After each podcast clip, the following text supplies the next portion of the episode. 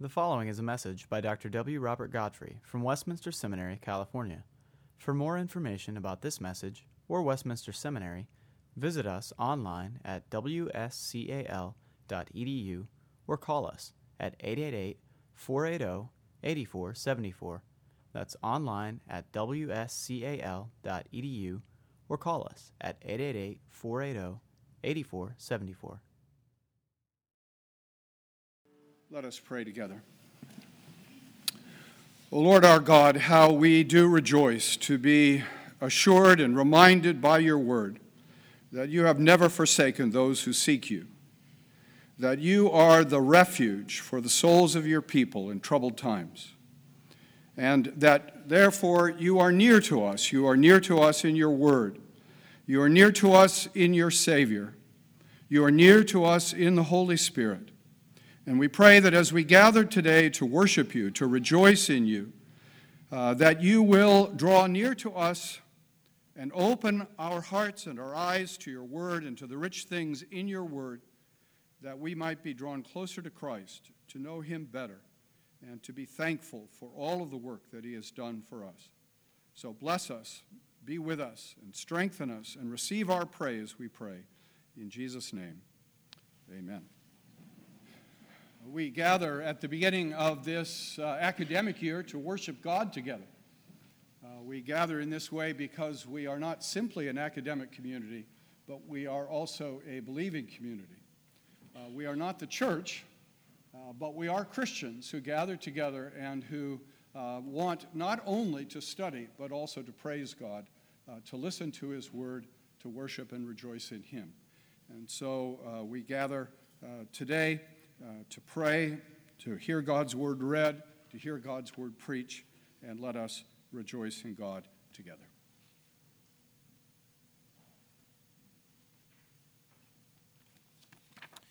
I ask you to take your Bibles in hand and let's open them and turn to the Gospel of Matthew. Our scripture reading this morning comes from Matthew chapter 1, verse 18, through Matthew chapter 2, verse 18. So, Matthew chapter 1, beginning in verse 18. Hear now the word of the Lord. Now, the birth of Jesus Christ took place in this way. When his mother Mary had been betrothed to Joseph, before they came together, she was found to be with child from the Holy Spirit. And her husband Joseph, being a just man and unwilling to put her to shame, resolved to divorce her quietly. But as he considered these things, behold, an angel of the Lord appeared to him in a dream, saying, Joseph, son of David, do not fear to take Mary as your wife, for that which is conceived in her is from the Holy Spirit. She will bear a son, and you shall call his name Jesus, for he will save his people from their sins. All this took place to fulfill what the Lord had spoken by the prophet Behold, the virgin shall conceive and bear a son and they shall call his name Emmanuel, which means God with us. When Joseph woke from sleep, he did as the angel of the Lord commanded him. He took his wife, but knew her not until she had given birth to a son, and he called his name Jesus. Now, after Jesus was born in Bethlehem of Judea in the days of Herod the king, behold, wise men from the east came to Jerusalem, saying, Where is he who has been born king of the Jews? For we saw his star uh, when it rose and have come to worship him. When Herod the king heard this, he was troubled, and all Jerusalem with him. And assembling all the chief priests and scribes of the people, he inquired of them where the Christ was to be born. They told him, In Bethlehem of Judea, for so it is written by the prophet. And you, O Bethlehem, in the land of Judah, are by no means least among the rulers of Judah, for from you shall come a ruler who will shepherd my people Israel. When Herod summoned the wise men secretly and ascertained from them what time the star had appeared, and he sent them from Bethlehem, saying, Go and search diligently for the child, and when you have found him, bring me word that I too may come and worship him. After listening to the king, they went on their way. And behold, a star that they had seen when it rose went before them until it came to rest over the place where the child was. When they saw the star, they rejoiced exceedingly with great joy. And going into the house, they saw the child with Mary, his mother, and they fell down and worshipped him. Then, opening their treasures, they offered him gifts gold and frankincense and myrrh. And being warned in a dream not to return to Herod, they departed to their own country by another way. Now, when they had departed, behold, an angel of the Lord appeared to Joseph in a dream and said, Rise, take the child and his mother, and flee to Egypt, and remain there until I tell you, for Herod is about to search for the child to destroy him. And he rose and took the child and his mother by night and departed to Egypt, and remained there until the death of Herod. This was to fulfill what the Lord had spoken by the prophet Out of Egypt I called my son. Then Herod, when he saw that he had been tricked by the wise men, became furious. And he sent and killed all the male children in Bethlehem and all that region who were two years old or under, according to the time that he had ascertained from the wise men. Then was fulfilled what was spoken by the prophet Jeremiah. A voice was heard in Ramah, weeping and loud lamentation, Rachel weeping for her children. She refused to be comforted because they are no more. May God add his blessing to this reading from his holy and inspired word. Let us pray for God's blessing. Blessed be the God and Father of our Lord Jesus Christ, who has blessed us with every spiritual blessing in the high heavenly places.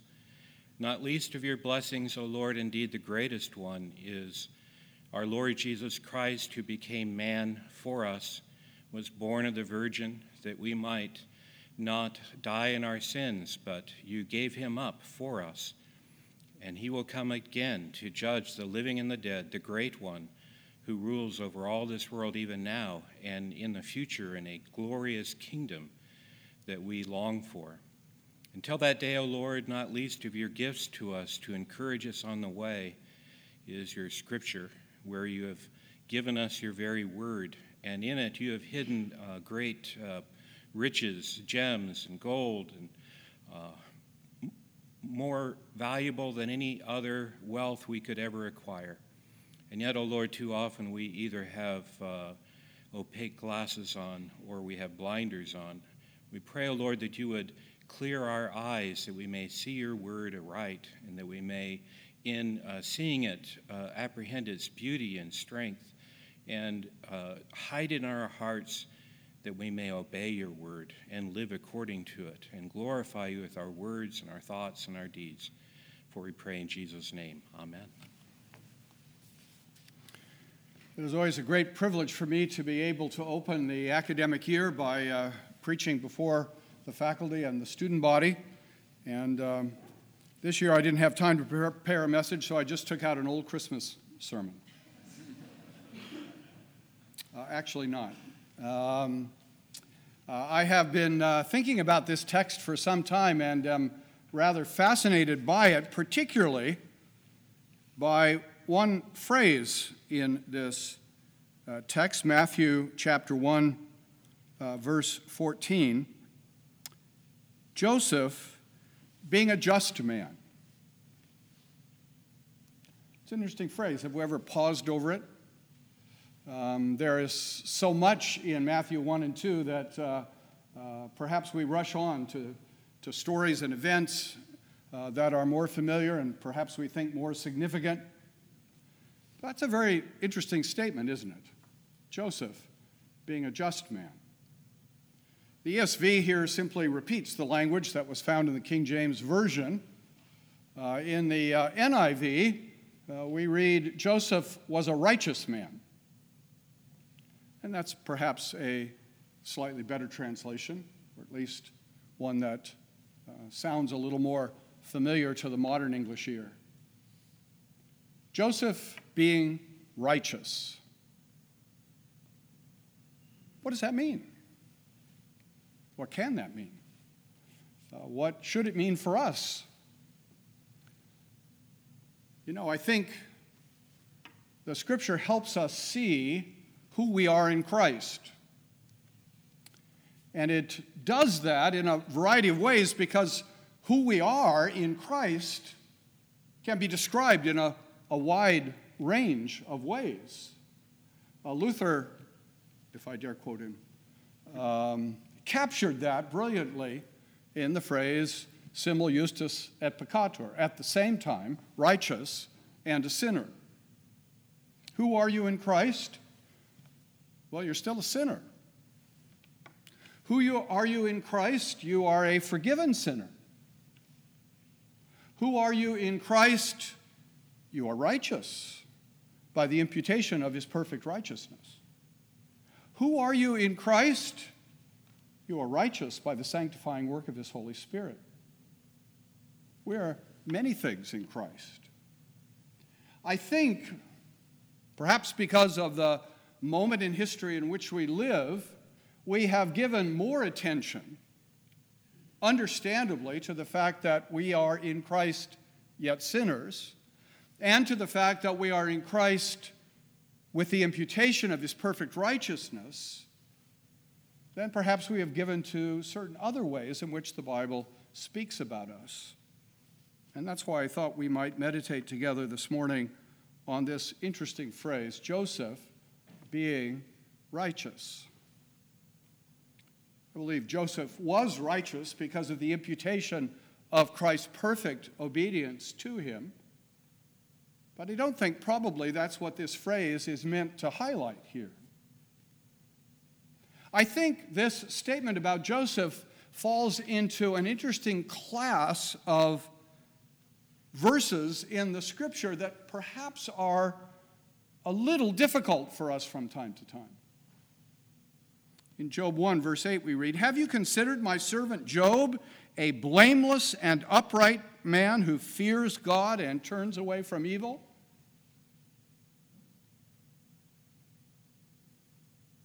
What if I were to say, Have you considered my servant, Joshua Van Ee? A blameless, an upright man who fears God and turns away from evil.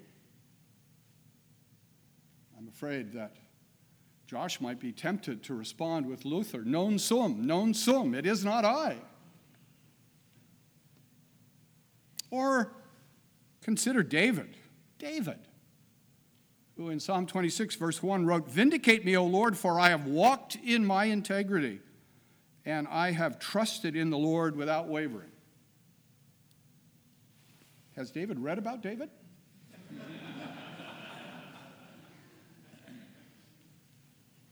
or consider the intriguing description of Zechariah and Elizabeth, John the Baptist's parents, in Luke 1, verse 6. They were both righteous before God walking blamelessly in all the commandments and statutes of the Lord.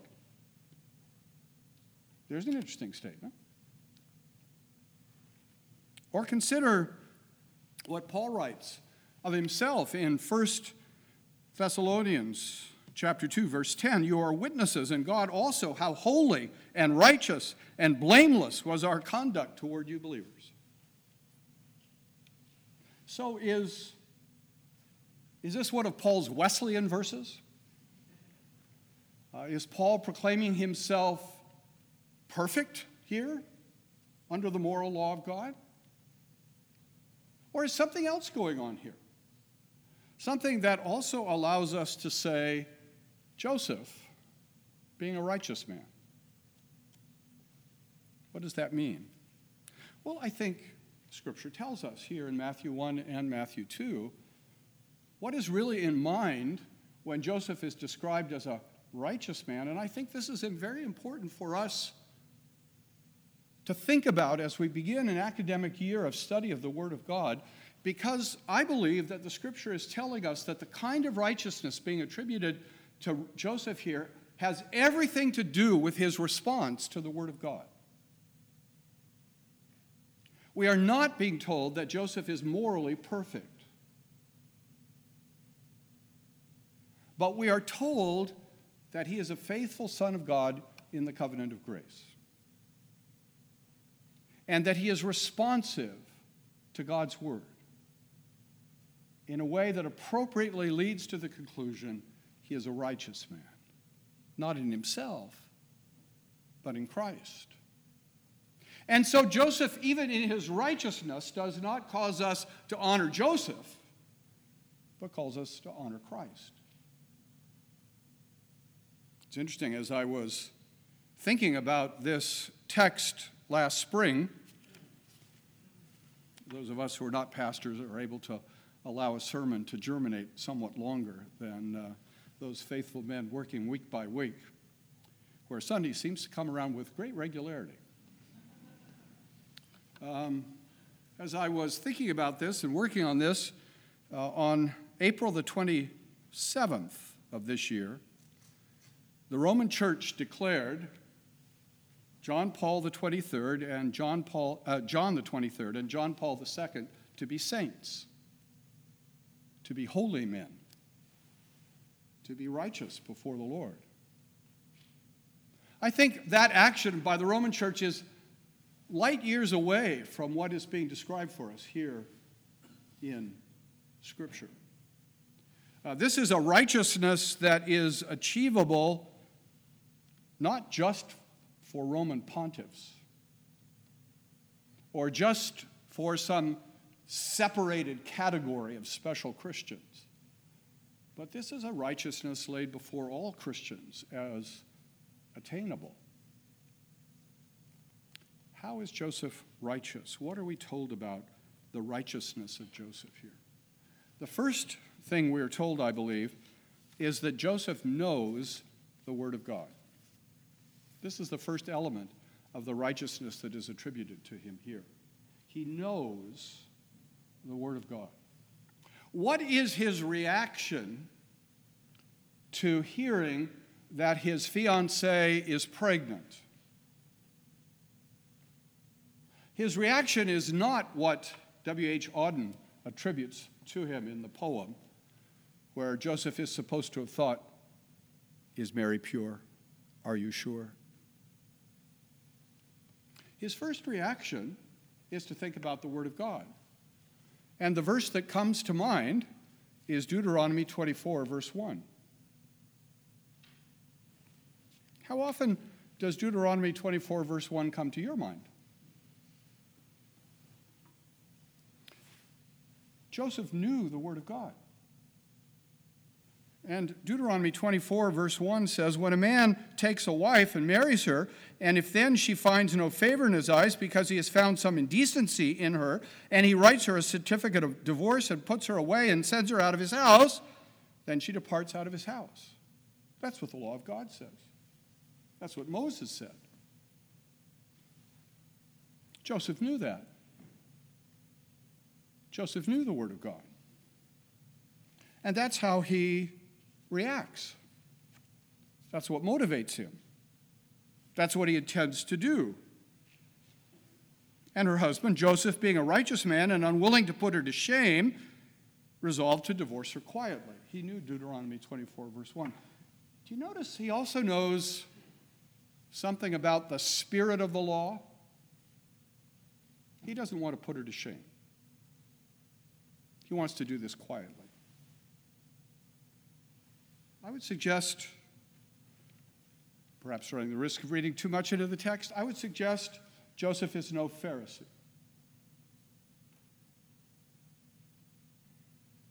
He reacts with love to Mary. He does not want to shame her. He doesn't want to hold her up to public ridicule. He does not want to wrap himself in the righteousness the Pharisees claim for themselves and humiliate her as if the law were an occasion for arrogance. But he knows the spirit of God's people.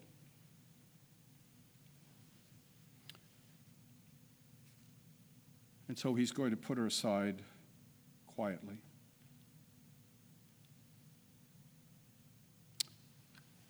He knows the Word of God. And I think just in case we might miss the point, Matthew provides a sharp contrast for us through Matthew 1 and 2. The contrast between Joseph the righteous and Herod the wicked, Herod the vile, Herod the pretender. And the contrast is very specifically and, and consciously drawn between two royals. Joseph is David's son. but he doesn't sit on a throne, although royal blood flows in his veins. He's humble. He's out of the way. He's not important. But he's contrasted with Herod, who is king, who is king of the Jews, not by royal descent or lineage, but by the action of the Roman Senate. That was an efficient way to become king, but not a godly way. Herod was a great man. He was a great builder. He was a clever strategist. He was a typical politician, one might say. He gave money both to build the temple in Jerusalem and to build the temple of other gods. Got to cover your bases in life. And he was a murderer, killing his wife and at least three of his sons. Charming fellow. He was wicked. And you notice how Matthew presents him to us. He did not know the Word of God. When wise men from the east came and said, We have heard the king of the Jews has been born, not surprisingly, Herod was alarmed. And what did he have to do? He had to call in experts in the Word to find out where this child would be born. Herod didn't know the Word. Here's a, a contrast, you see, being drawn very carefully by Matthew and reminding all of us that if we would be righteous children of Christ in the new covenant, we need to know the Word of God. It's foundational to who we are and, and who we need to be. The church, through it, all of its history, displays over and over again that when the church wanders away from the Word of God because it doesn't know the Word of God or because it doesn't heed the Word of God, it plunges itself into terrible trouble. And here Herod is held out before us as one who does not know the Word of God, does not know the prophecy of Micah, is unacquainted with Micah chapter 5.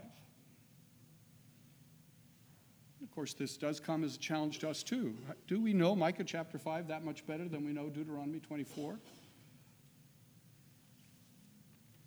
And, and what's really laid before us is that Matthew not only knows the Word of God, but he knows the God of the Word.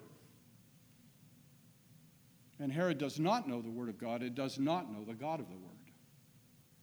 There's the contrast.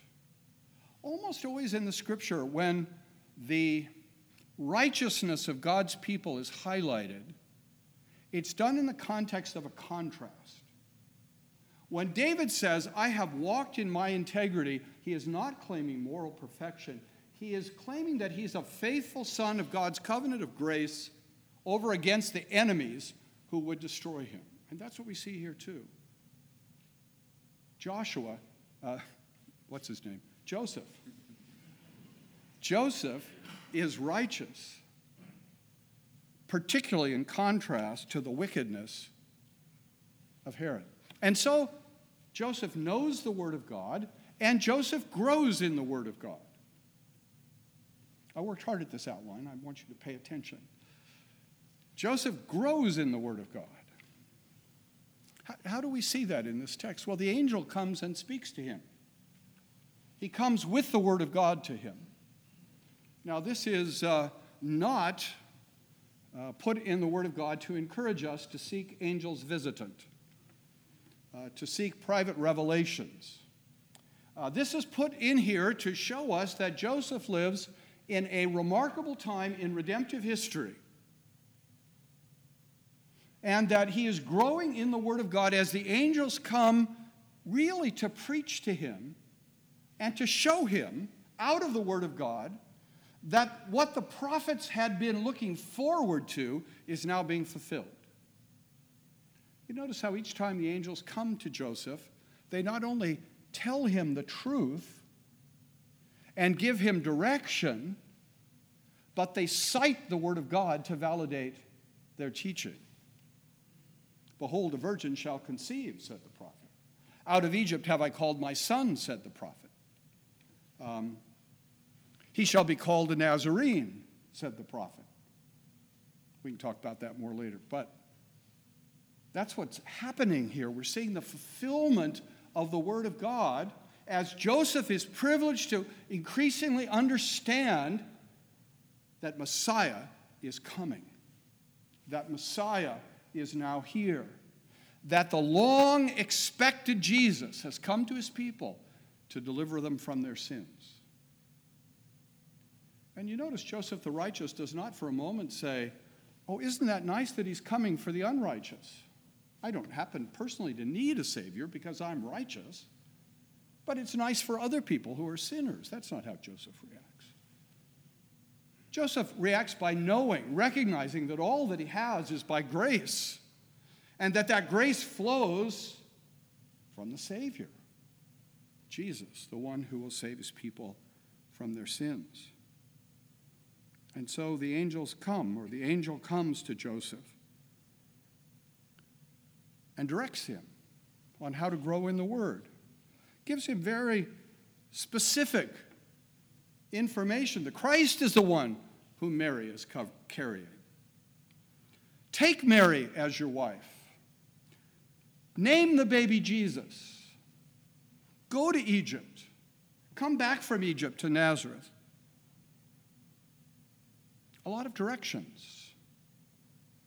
And Joseph grows as he hears this word, as he comes to appreciate what God is doing. Joseph, at every point, shows himself to be a believer of the word and a receiver of the word. He is not a critic of the word, he is not a doubter of the word. But he recognizes always in the word of God that God has come to him, that God has spoken to him, that God has a purpose for him. And that's remarkable. This is the righteousness of Joseph that he trusts the Word of God, that he rests in the Word of God. He doesn't try to take away from the Word of God, he doesn't try to add to the Word of God. He doesn't try to improve on the Word of God.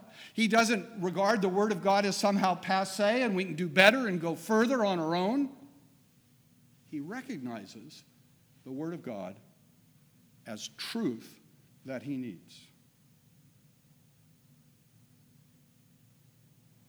And, and this is crucial for the church today and for you who would be teachers and preachers and leaders in the church.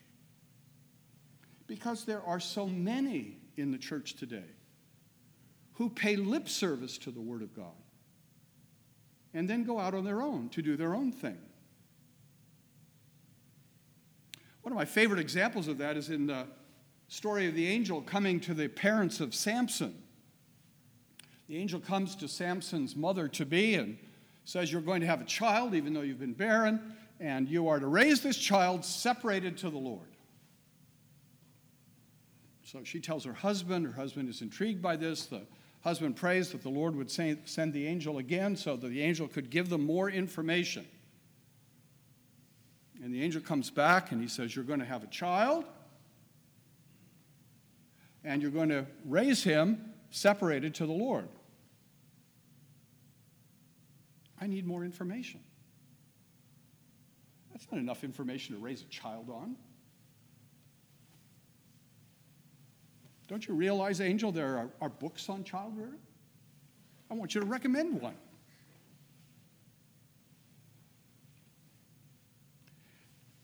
Notice that. Samson's father feigns piety by asking for more information. And the Lord, in effect, disciplines him by saying, Let's start by you doing what I asked you to do in the first place. Raise him separated unto the Lord. Work at that. When you get that one down, then maybe there'll be point two. And, and I think this is so much where we are in the church. It's so nice that God gave us the Bible, but you know, there's so many things the Bible doesn't tell us. Let's add to the Bible piously. And I think we have to come back again and again and again and to say, not only do we need to confess that the Bible is true, but we need to confess that the Bible is complete and sufficient, and that we need to work at making the Bible's priorities our priorities. Instead of trying to find tidbits out of the Bible to help us with the priorities we've already established. Joseph is righteous because he knows the word and because he grows in the word. And that growth is always a sensitivity to the word, a listening to the word, a believing of the word. And those of you who are clever or even not so clever now know what the third point must be. If he is righteous because he knows the word and because he grows in the word, then it must be that he's righteous also because he shows the word. If you didn't get that, you know, Dennis Johnson is waiting for you. What does that mean that he shows the word? Well, he shows the word by being obedient to the word. That trust in the word turns into actually following the word. And, and following the word was not easy for Jo- Joseph. The, the Bible doesn't psychologize for us whether, in fact, Joseph wrestled with this question of Mary's purity. But what we do know is the Word of God said, Marry, Mary, and he did. The Word of God said, Name the baby Jesus, and he did. We don't know how hard those were for Joseph. But when the angel came and said, They're after you and after the child, get up and go to Egypt, that was not easy. But he did. And after he'd been in Egypt, we don't know exactly how long, he went to Egypt without knowing how long. Just go to Egypt and wait until I come to get you. And he did. And then when the angel came and said, Return now, he returned. You see how Joseph is showing in his life that he knows the word, has grown in the word, believes the word, trusts the word. What a contrast with Herod. Herod, when he heard the word that the king of the Jews had been born in Bethlehem, what's the first thing that he does? He lies. Oh, that's wonderful that he's born in Bethlehem. Go and find him and then tell me exactly where he is so I too may go and worship him. He doesn't believe the word. He doesn't want the word. He doesn't trust the word. He wants to use the word to find the Messiah for what purpose? Not to worship him, but to kill him.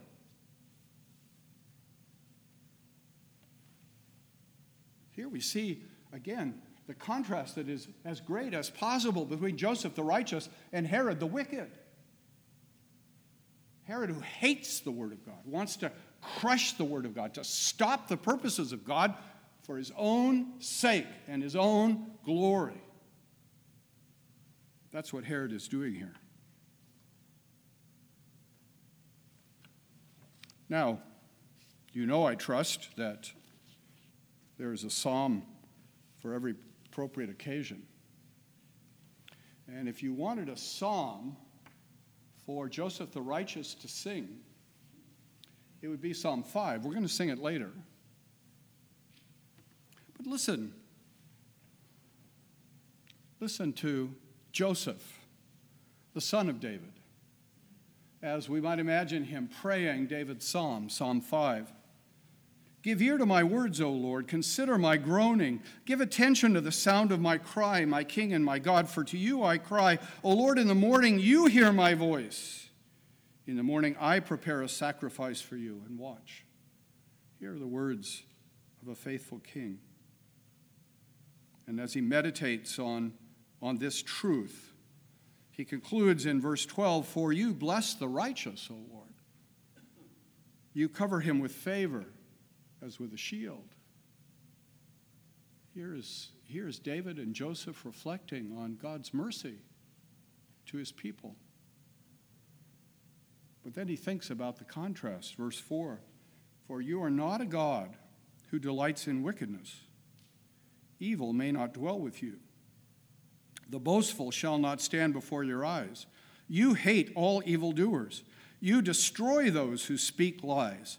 The Lord abhors the bloodthirsty and deceitful man. Can you imagine much better prophecy of Herod than that? But David and Joseph go on, but I, through the abundance of your steadfast love, your chesed, your covenant mercy, will enter your house. I will bow down toward your holy temple in the fear of you. Lead me, O Lord, in your righteousness because of my enemies. Make your way straight before me. Here, here is poetic expression of the life of Joseph and the faithfulness of Joseph and the trust of Joseph in his God and in his ways and in his gracious provision of a sacrifice to cover sin. And a contrast with the wickedness of he who proclaimed himself King of the Jews. And so I think the scripture is holding out to us a model. I hope this is not exemplarish preaching, but I think the scripture is holding out to us an example of the righteousness in the covenant of grace to which we ought to aspire, and which, by the grace of God, by the power of the Holy Spirit, we can move. That we would be a people who know the Word, who grow in the Word, and who show the Word. Not so that we can proclaim to the world, look how righteous I am, but so the world can look at us and say, what a difference Christ has made. What a difference Christ has made. And so let us dedicate ourselves in this new academic year to this great purpose that we would be a people of the Word that we would use our time and our energy to know the Word. That we, by faith, would be growing in the Word, to trust it and believe it. And that more and more our lives might show it to the world. May God grant that grace to us. Let us pray.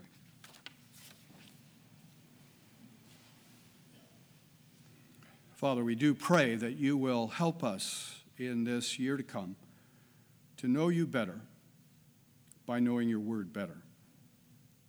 And we pray that your Holy Spirit would use us and bless us to that great end. For we pray in Jesus' name. Amen. Let us turn together. Copyright 2014, Westminster Seminary, California. All rights reserved. You are permitted to reproduce and distribute this material in any format, provided that you do not alter the wording in any way and that you do not charge a fee beyond the cost of reproduction. For web posting, a link to this document on our website is preferred.